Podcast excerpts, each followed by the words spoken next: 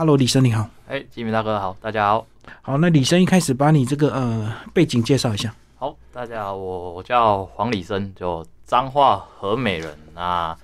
嗯，是成大历史所研究，就是硕士毕业。那曾经在高雄历史博物馆工作，那也在现在在鹿港的一个鹿西文史工作室担任就是案子的田野访谈的研究员。那这本书呢，算是我对自己的硕士论文的一个交代，就是因为将自己硕士论文写了台南的醉仙阁这个酒楼。那在去年呢，就是投稿给台南研究的角度出版，那有幸那个被入选，那也在今年四月如期的出版这样子。那你后来是怎么样把这个呃论文把它浓缩成这样的一本书？应该说，我将原本论文的架构，就是原本说醉仙阁的来龙去脉、历史脉络，还有就是里面的各种经营的，像是品相元素、内端啊，就是易旦易达这些，还有跟城市的形象出来之后，我再从原本论文里面比较没有琢磨，跟比较没有那些照片史料的东西，再更也不是说浓缩，就是让它更精简。那但是讲的东西会更具体，因为原本论文的时候我要去讨论的是它跟城市的形象，那现在是我之后的论述跟我的结论是比较偏向它以前跟现在，以及带给比如说台南市民或者是到台南旅游做文化旅游的人有些什么样的一些影响，这样子。嗯，就我的目的比较不一样，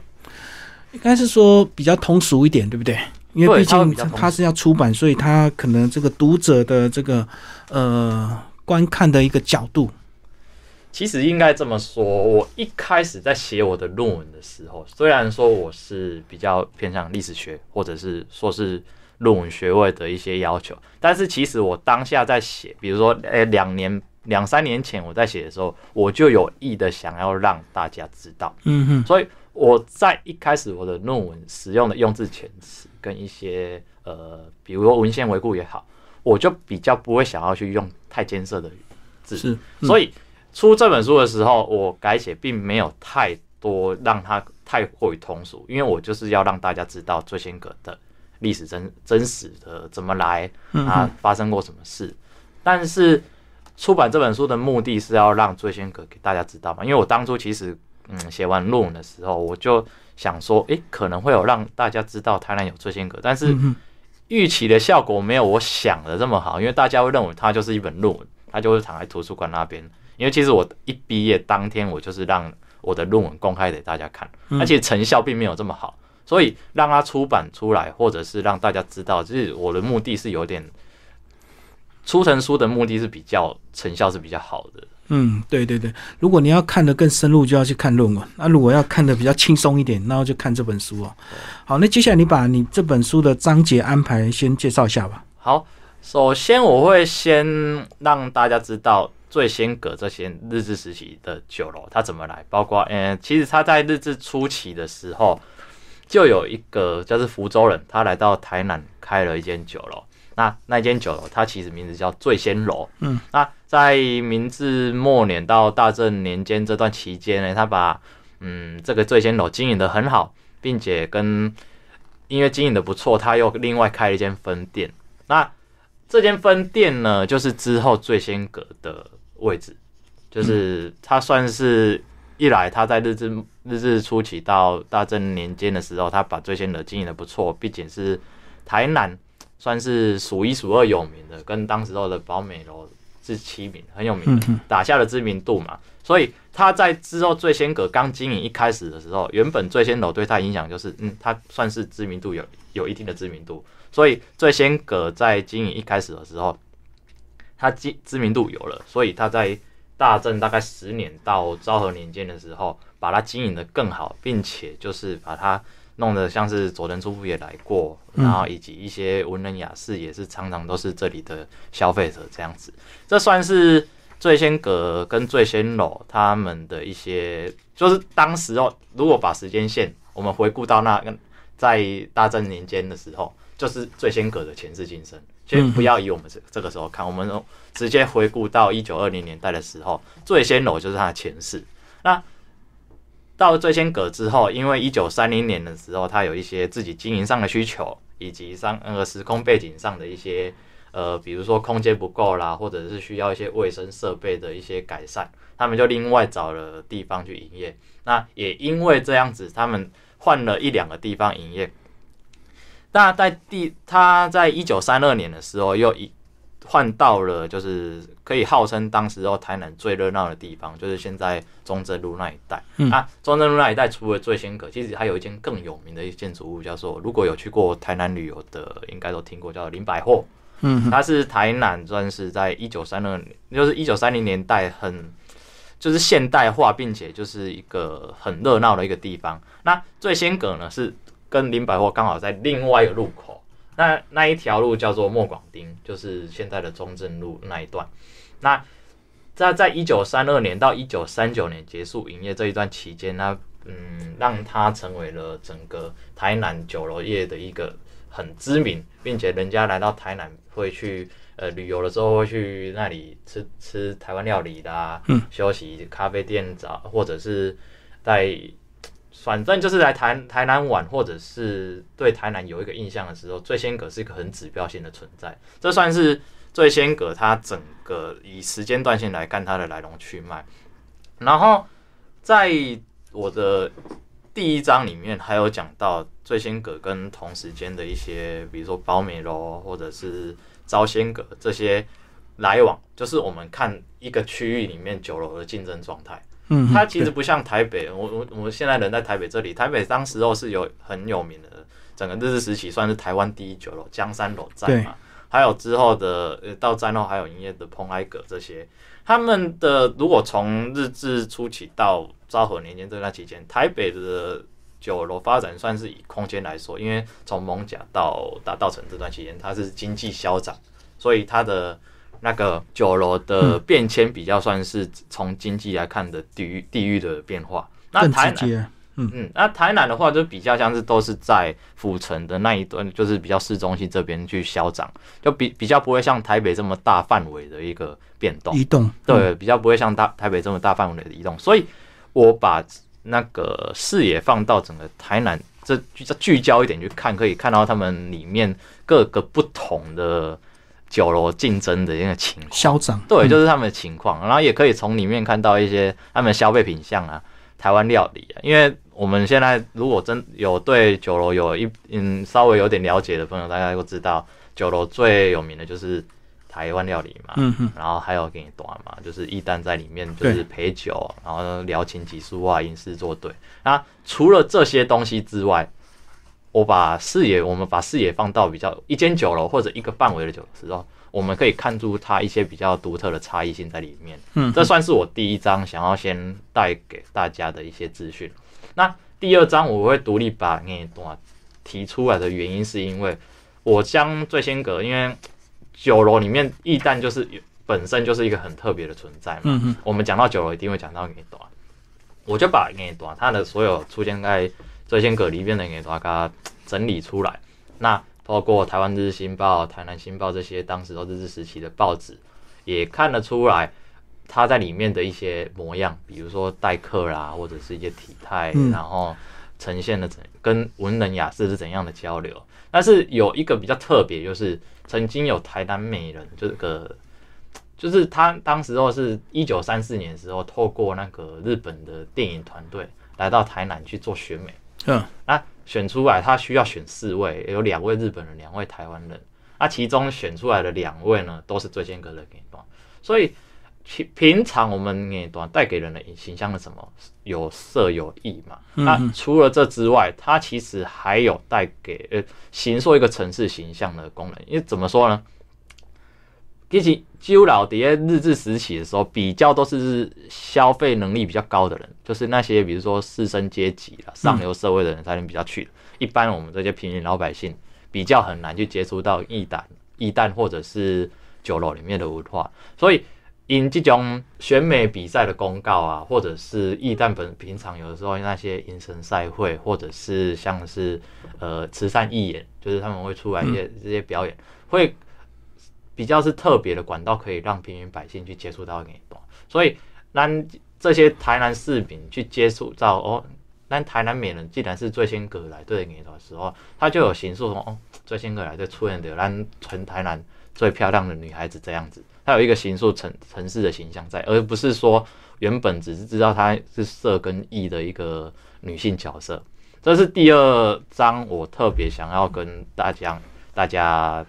传达的一个讯息。那第三章呢，我比较想要给大家说的一个比较特别，就是原本我们去看酒楼，比较把视野放到酒楼的空间里面，所以我这个时候把酒楼的那个要看酒楼，把视野拉到酒楼空间外，嗯，我去看它这个建筑物或者跟它这个城市的影响。不止城市，还有跟当时候的旅游业。为什么旅游业？是因为佐藤春夫这个算算是大正年间到昭和年间很有名的日本的一个文学家。嗯，他曾经在他的小说《女界善集台》里面写过醉仙阁嘛。那这代表什么？佐藤春夫他来台台湾玩是为了什么？除了就是自己散散心，就是为了一些他可能人生遇到一些难题来台湾散散心嘛。然后他。这个旅游的一个途径算是有意的，是那些人家安排给他的，然后跟呃，当时候就是讲说台北嘛，那台南可以去哪里玩？那赤坎楼、安平古堡这些都是当时候那个旅游指南书上面推荐给大家来台湾玩的旅游重点。对，旅游重点。但是旅游指南书上面不会说你只能去哪里玩嘛，他还会说你可以去哪里吃东西，哎，最先个白菜、包美楼白菜，去哪里休息，哪间旅馆，对不对？所以。除了佐藤春波小说里面有写到醉仙阁，然后旅游指南书也写用到最先阁，它其实对于旅游这个存在有一个指标性的意思在哈。那旅游为什么在这里很重要？是因为我们到一九二零年、一九三零年代这段期间，我们日本殖民统治其实那些基础建设、经济发展已经到了一个有有稳定的情，就成熟了，对，已经成熟了嘛，所以。那个时候有公路跟铁路的那个发展也到了不错。那铁路带来什么影响？我们南北往来的铁路旅游，对，嗯，南北往来时间缩短很多嘛。所以那你在从这里面看到台湾的一些公路发展以及现代化的一些脉络，从九楼的外空间外拉出来。对，那从铁路之外还有公路，公路这个因为最先阁它第三代那个位置很特别，它是在一级的沙卡塘啊。就是十字路口那边一个沙卡堂啊，那从在一九三零年台一一九三零年代台南市警察署，它有做了一个交通调查，他就对那个各个路口做交通调查啊，结果车流量最高的地方就是迄个三个堂啊。哦，为了避免说你车流量熊多啊，它就是很容易出现交通意外嘛，所以他在那个路口设立了一个交通号志，所以全台南第一个就是交通号志。所以，那买在看的交通在这里。那除了交通，在交通就是台湾的交通发展在这里的一个脉络。它这个交通号是用它去除了交通的意思之外，南宫它那个建筑物是萨卡堂啊，对不对？然后，如果我们从书里面我的照片也可以看得到，那个路口其实很显眼，建筑物也很大间。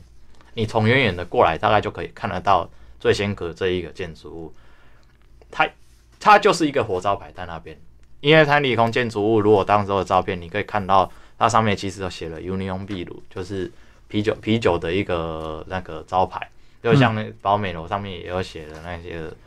那个啤酒的广告一样，它就是一个活招牌在那边。所以综合刚刚南贡诶交通号志、旅游业的知名度，再加上建筑物宣言，它有传递给传递那个资讯给台南市民的一个功能嘛，所以。在一九三四年的时候，就有就是被作为那个人家演习的地方，就是要传达一些资讯给台南市民。那对于需要让酒楼这种娱娱乐业嘛，刚刚讲了旅游业，帮他传递的那个知名度，个加这个诶交通号志呢，需要知名度的旅游那个这些娱乐业来说，对酒楼酒楼来说是有正向的影响嘛。嗯，我需要有人帮我打广告。对，我才比较好经营。但是进入到一九三七年，当中日战争爆发之后，以晚本这的传递资讯的功能，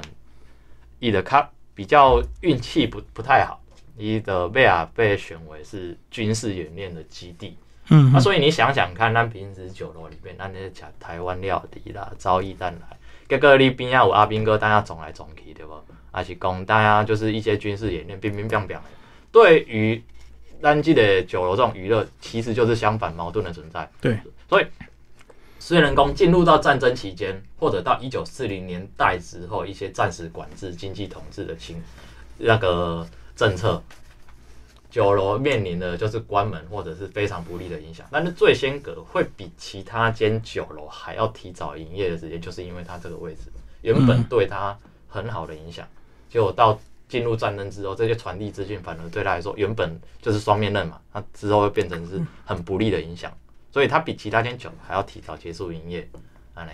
这个算是第三。第一，就是在结论之前，我想要就是给大家说了，我就是从原本它怎么来，它的一个特色，再加上它跟城市的交流影响，或者跟台湾的一些经济发展、一些呃物质发展的一些脉络，去有怎样的互动。刚那个李生已经把这个整本书的这个架构大概这个描述了一遍哦。那接下来我们就是不是就先从一些细节开始来聊？说呃，其实当时在日治时代的一些酒楼的一个演变，它是怎么样从一个这个吃饭喝酒，一直慢慢到这个呃艺旦，甚至到文人雅士聚集的一个地方。那醉仙阁怎么样走出它的一个比较高档次的一个消费？那如果要讲。刚刚那个金明大哥这个问题，要先从酒楼他在日治初期他扮演的角色。嗯，那弄为啥？呃，酒楼它其实里面有厨师这件事情，是因为他在清末，清末会有一些人家那种大家族里面有他们自己设一个类似让文南文化交流的场所。嗯，他们当时叫花厅，他会聘请那个随便又来家，就是类似在你卖开趴私人招待所，对，私人招待所啊，会有自己的厨师在嘛。嗯，啊，但是你政权转移之后。拽厨师流落到民间料，他怎么办？以买谋生嘛。嗯嗯。啊，他自己的专业技能什么？租起来嘛。所以他就开了酒楼。这个情形可以看到，醉仙楼老板为什么会在台南开酒楼？因为他本身，我从就是算是缘分找到资料，知道他原本的职业就是厨师。哦，就唐大汉对吧？对，唐大汉对，他他的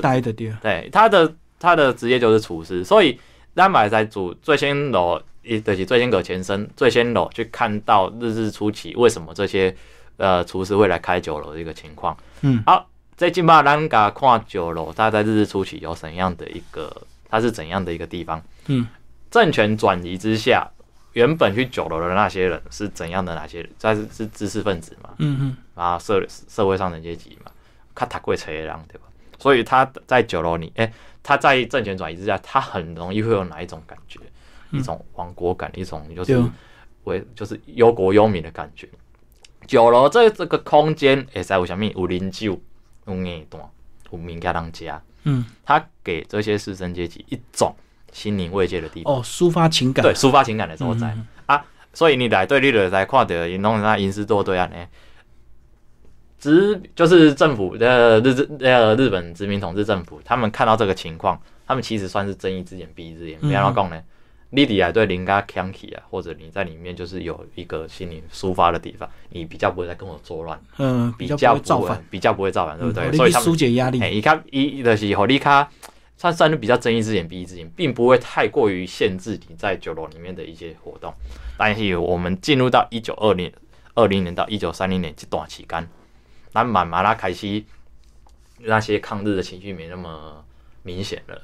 啊，那太平了，对不对？啊，新知识传入了，所以贝亚各台湾文化协会出来了嘛，嗯嗯嗯，然后很多一些台湾工友总联盟这些社会运动知识的一些，他们要开会，所以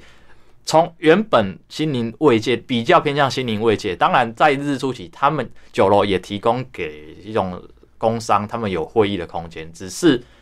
比较没这么明显，嗯嗯。南贝啊，到一九二零年代料，那差不多一点点看到，因就是台湾文化协会他们在南部成立支会的时候，他们第一次开会也就是在醉仙阁。嗯，嘿啊，像讲他们诶，日治时期迄个台湾公益会的是辜显荣跟李雄真因，呃，日治呃殖民政府有意的要扶持去对抗迄个台湾文化协会的一个组织，把底下醉仙阁开过会。难得在看到因来对这个空间，他提供给开会的那个样。那个主要团体比较不一样，对吧？所以在贝啊比较变相说是它是一个呃开会空间，然后一个算是文化交流，然后知识交流，嗯，以及各种事身，比如说杜亚贡的旅游也扯到一个那个中国来的一个社运分子，一个这个江抗虎的，他也在追仙阁过，所以有给他看的，它是一个比如说政治文化一个交流的场合。对，哎，嗯，这比较说是大范围，哎，仍然整个台湾酒楼的一个发展啦，到一九二零到一九三零年。这短期间，所以撇除掉经济或者是经营者的话，酒楼的空间的变相是这样子，使用对使用的空间是这样啊。最先格嘞，一一开始咱买的你也看的，他在酒他台湾的酒楼的发展，因为一九二零年到一九三零年这短期间，那同整他也看得出来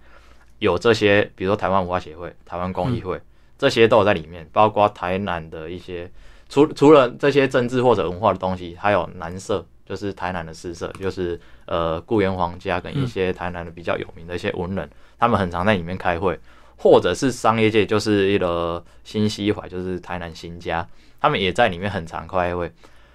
这代表什么呢？其实酒楼作为一个空间存在，它本身是蛮中立的，因为刚刚也有讲到台湾文化协会跟台湾公益会，他们是政治立场明显对立，结果他同时他他一样都会在最仙阁里面开会，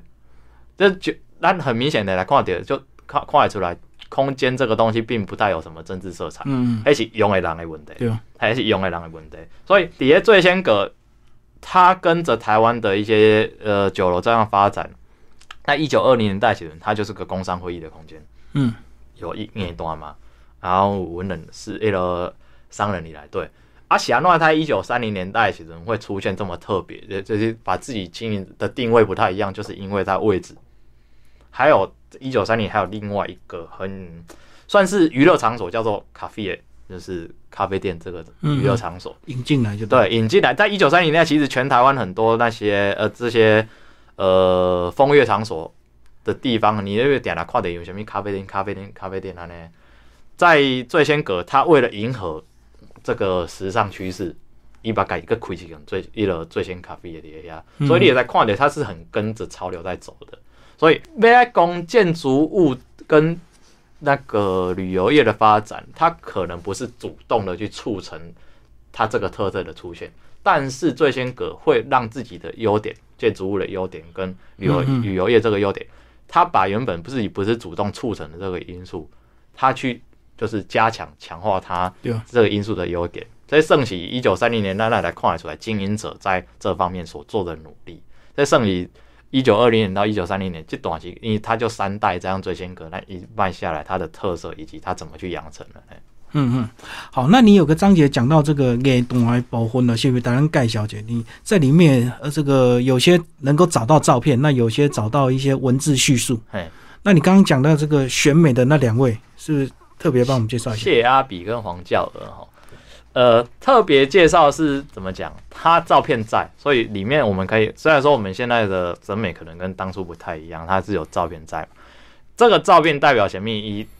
除除了咱在野米啊，嗯，咱一样都算出来，就是一就是台呃日本的电影团队来这边，他透过什么声音，嗯，体态、样貌、服装各种各种那个评比标准去选出他们认为的一个美人在。啊，谢阿比跟黄教尔他们除了被选为台南美人之外，他照片的出来可以形成什么什么一个后果嘞？呃，应该说造成怎样的影响？照片出来，也服装可以让有流行的指标哦，带车带动潮对，带动潮流。虽然说他可不是他主动要促成的，但是人知影这就是咱台南上水的查某囡啊，你也查某嘿，你也看到伊穿安尼，哎，你刚刚就水的，他的发型。它的样貌、体态，所以会带动一个流行时尚的一个效果。这其实底下很多像是台南有名的三六九小报，或者是那里挂风月报啊，如果上面有一个那短的照片，其实很容易会有造成这样的效果。因为照片那个时候都是人家帮你拍片嘛，一波就但起码随时可以看到大家自拍这样，所以都是很专业的这个拍摄的。对啊，啊也不一定是他们自己主动提供，有的人会就是去。那个除了照片之外，那些消费者其实这个算是现在比较可惜，我们很难看到女性她们第一人称视角所写的东西，所以南京嘛看这比较会偏向让自己那个男性的视角去看，这个算是我们现在可能比较没办法去补足的一个地方啦。嗯，那你那买在主家看的，就是当时候这些照片，加上那些文字叙述，都是比较算是消费者的视角，那男性的视角。对啊对啊，对，所以这些盛喜基本上比较可惜，也比较可能之后才有办看比较有可能可以去补足的一个地方。哦，他们比较没有自述的机会，都是报道写的，或者是记者写的，或者是一些文文人雅士哎，。文人雅士，像是说他在比如说房中术，嗯房中这种东西，但是写的非常具细迷，就一些小报，就风月报里面就是写说那些待客之道啊，有什么特别的怪癖啦，然后他的一些是很情欲、很露骨的一些交流了，啊，可以看得出来，虽然说很有趣。但是你那来看也才看得出来，很明显的我们男性的视角在。对对对，就少了他们自己的这个情感的部分嘿。嗯，所以当初做做给短这个，他们还是有一些是自愿，有一些是这个被迫的嘛。呃，这如果说这个职业的话，因为他养成都是从很小就开始，嗯，所以从很小就开始，让的话要说自愿，也不知道到底是不是自愿。是不是也有卖女儿卖到那边对，去？这这个就是他的主要。如果从现在既有对于咱眼端的养成研究，会使看了，就是就是像大哥你讲的，嗯，嗯就是人为查某囡仔，还是讲就是 Q，而且可是女生嘛，较无给是不？所以会把它卖掉。啊，拢年会拢就水哦，他其实最精华之一都是在那种二十岁以前。嗯，所以你也看到迄种年会较大的，可能是伊真正足够的，嗯，伊伊各种一些手腕啊，一些自己经营，欸才有可能继续在市场就无对。伊拢伫咧就少年的迄个啊。台南的夜段在日治初或者到大正年间比较特别，是因为咱夜段整个台湾啊，主要都是如果中南部这些地方的艺旦都是在台北北部这些大道城或者蒙甲这个地方，一些比较它还没开始要还没成熟的夜段，它要到南部就是中南部这里下来，一个饮墨水，嗯哎、就是来吸取经验，让自己更成熟嗯，一点先。去南部学习。对，拓展客源、学习经验嗯这样子。所以那也在看一段时间，点来讲的北纪，就是台北来，那那北纪就是从台北来的那个嗯艺伎，伊迄时阵叫台湾艺伎，咱叫给段。北部来啊，吸取经验完之后再回去，这是算是咱伫咧日志书或者最先楼期间，那也在点看了这种情况。那等于一九二零年、一九三零年，你总总北大概拢是 bubble 来嘛，还是会有一些当地的一些演员在，所以迄、个那两位，那个谢亚比跟黄教尔，就是有会有就是咱这个时段，因为人较没有对伊演段印象，较毋是讲伫 bubble 来啊，伊就是咱台南的啊，在地啊，嘿，伊就是咱咱在地啊。嗯嗯，好，最后讲一下这个醉仙阁它的现况好不好？就是呃，它的三处这个位置都有被保留住，对不对？第三代不敢说，因为它没有让我们看，嗯，但第只看到外观，没有看到里面。对，因为它外观被那个整个广告给它砍没啊，故意砍没，所以嗯如果它真的有保存住，它有个优点就是它避免了风吹日晒。哦，如果真的有把啊，如果拆掉真的已经毁坏，那也没办法。嗯，那第一代呃，先讲醉仙楼好了，我们只知道它的位置是在台南那个民权路的一个早早稻田日语，但是建筑物都已经是战后日一个新的一个嗯建筑了。那第一楼第一代醉仙阁咧，其实村，因为醉仙阁它一九一三年的时候去一个甲隔壁甲租落来，嗯然后打通了二楼这样子。那原本分店的本店分店的那个原本的地方是基本上无啊，是的村隔壁迄二楼顺呀。隔壁。嘿嗯啊啊，到那边其实还看得出来他日治时期的模样，那些看得出来啊，街道也很小条、嗯啊。第二代呢，这个比较特别的是，它是三代里面唯一有文化资产身份的。哦就是咱台南市政府有给他指定为是市定古迹的，嗯只是它名字叫做原广生楼，也是日治时期的酒楼，只是它是接待最先阁第二代之后营业，等于改过名啊。哎，伊伊的盛行无港去无人开的啦，它建筑物保留不错，而且也看得出来是为了要呃一大型空间，一建筑物很大间，如果从照片上也是也看得出来，当场去看也看得出来。它在战后是变成医院，然后现在的私人住宅。然后第二代一看特别的是，因为它在指定的理由，可能在过，说不定这本书出来，或者是大家有注意到，可能台南市的文字处会有呃对它有造成修改。其实他原本的资料上面是没有写到这间跟醉仙阁有关系，嗯，因为他会讲说这间广生楼其实跟当时在台南的宝美楼、醉仙阁一样有名的酒楼，所以很明显，以当当初人家对他的印象，他跟醉仙阁是完全不一样的酒楼。嗯，还有标喜单整个那个历史脉络有一定的误差在那边哦。所以它本来其实是醉仙阁的这个第二个位置就，第二个位置在嗯一九三零年到一九三二对年，底下阿基喜贝尔他们就是十几年前他指定为市定古迹的时候，可能大家还不了解，所以那个脉络有出入。脉脉络有出入，那嗯就是少了某一段东西，而且是蛮重要的东西。所以这些圣喜，我写这本书跟做这个研究，一个很大的一个想要传达给大家的一个资讯。不要老讲呢，其实前阵子，呃，我里面有一开始就有讲说，最佐藤初夫来过醉仙阁嘛，对不对？嗯对？那那看佐藤初夫来到醉仙阁的时间是一九二零年到一九二一年这一段期间，嗯嗯。看历史脉络来看的话，他去的是第一代的醉仙阁，对不对？嗯，哎，但是可能前阵子我有看到这些期刊啊，他们一些就是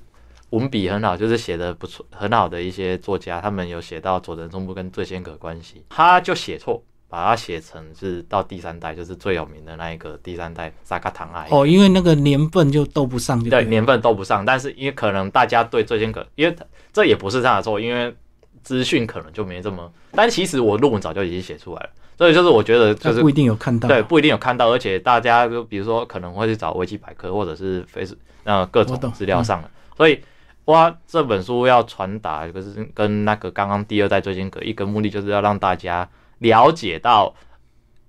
最先阁它真正确的一个资讯在了。嗯，哎，不同的年代是有三个位置，哎所以要先确定年代才能够对应出它到底是在哪一个年代的这个最先阁这样子。哎呀，那我们刚刚已经把这个最先阁这个三个位置啊，以及它的年代大概叙述一下。这个呃三个位置以及三个建筑物都在，只是不同的保存方式啊。那最后那个李生把你这个书封介绍一下吧。书封嘛，哎，书封就是一个驿弹，然后它的背景就是醉仙阁嘛。对，这个醉仙阁这个就是设计者，就是透过南先拍。其实有一个台湾在老照片集叫做那个李，就是一个以前的摄影师叫李火珍的，嗯他有出了呃，就是后人有帮他出了一个摄影集在，他里面有一张照片，现在透过那个台湾古写真上色，有帮他做了一个色彩的上色。那其实有一张里面就很明显看得出来，那在现在台南那个就是萨克汤啊那个地方，嗯在以前一九三二年。一九三零年代的时候的样样子对、嗯啊，透这里就是以它的样子去做出来的，因为它算是当时最最先个最经营最最好的一段期间嗯啊，你也懂啊，就是除了是酒楼很重要的一个元素之外，最先个你也懂啊，那那再再就是哎也选择熊树也找过伊娜嘛，对吧嗯？所以在盛喜这个封面这样子的一个传达的一个一个想法，是啊，醉仙阁它最兴盛的时候应该是算哪一个时期啊？应该的一九三四年左右，它不止就最后的位置。哎，最后那个位置。但其实在，为为说我我也特地讲醉仙楼，就是因为原本醉仙酒就是台南最有很很有名的一间酒楼了，嗯所以其实每一代都是对台，比如说当时候的台南利亚宫的酒啦，没意外就是宝美楼、醉仙楼、醉仙楼、醉仙阁这些比较有名的，哎、但是一九三四年会特别，是因为它不止对于台南人造成影响，你把对于其他地方旅游这种已经扩及到整个全台湾全台湾。或者是日本的，对，因为佐藤书部的读者不会只限制于在台南嘛，对，或者台湾嘛，啊，一他的时阵又可能是一九三零年代就才读到，嗯嗯，他去想象的时候就不会只局限在永乐町，因为它里面也没有讲是永乐町。对啊，对，所以他在一九三四年比较特别的，出了知名度是在于它有一个特殊性在，嗯因为原本这些最先阁的特别在于它有地方性的在，它就是在台南的城市里面去流动，它有一个特，它有一个地方性在。啊，地方性它有流动之外，它在那个地点经营造成的也是不一样的影响。它地方性跟独特性都很很明很明确，嗯，所以再加上整个历史性这样子脉络用下来，它有地方性、独特性跟历史性，它其实是台南在日治时期很重要的一个存在。哦，所以它是在一九三七年才整个没落下来，就对，因为太平洋战争。对，呃，中日战争一九三七演料，其实不止最先阁啦，它没没落，其实到那个段期间，很多酒楼都很多酒楼都慢慢没落了。因为你也看的报章杂志对酒楼的报道，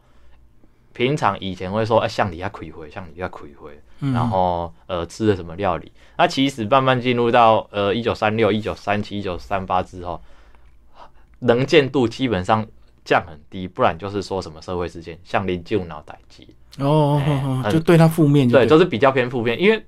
除了说报章杂志，我们可以看到负面影响，我们可以看到说那个时候殖民政府或者是大家有意的要传达呃进入战时，或者是。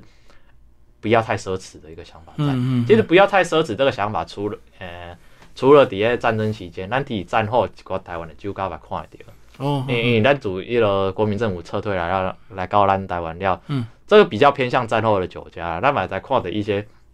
要有意的去限制说人民不要太奢侈，对对对对，要就是你就是糖家，你糖个开会，糖个食物件，或者你卖公你标榜说你这个非常的豪华，就是。在那个之后，也可以看得出来，酒楼业都很受这样子的一个影负面影响。最先阁比较特别，是一它还有位置的影响、资讯的影响，嗯嗯，所以它比其他酒楼还要早一点，影响更快，对，影响更更早就对。啊，因为那个时阵应该应该有限制，讲你袂使办婚宴的啊，不然那十点之前就要关门啊。结果这种本来就是夜晚活动期间的，你叫人家这么早关门，类似宵禁的地方，对啊，对啊，对啊。好，今天非常谢谢黄礼生为大家介绍他的这个新书啊，这个《酒楼物语》。好，谢谢。哦，谢谢。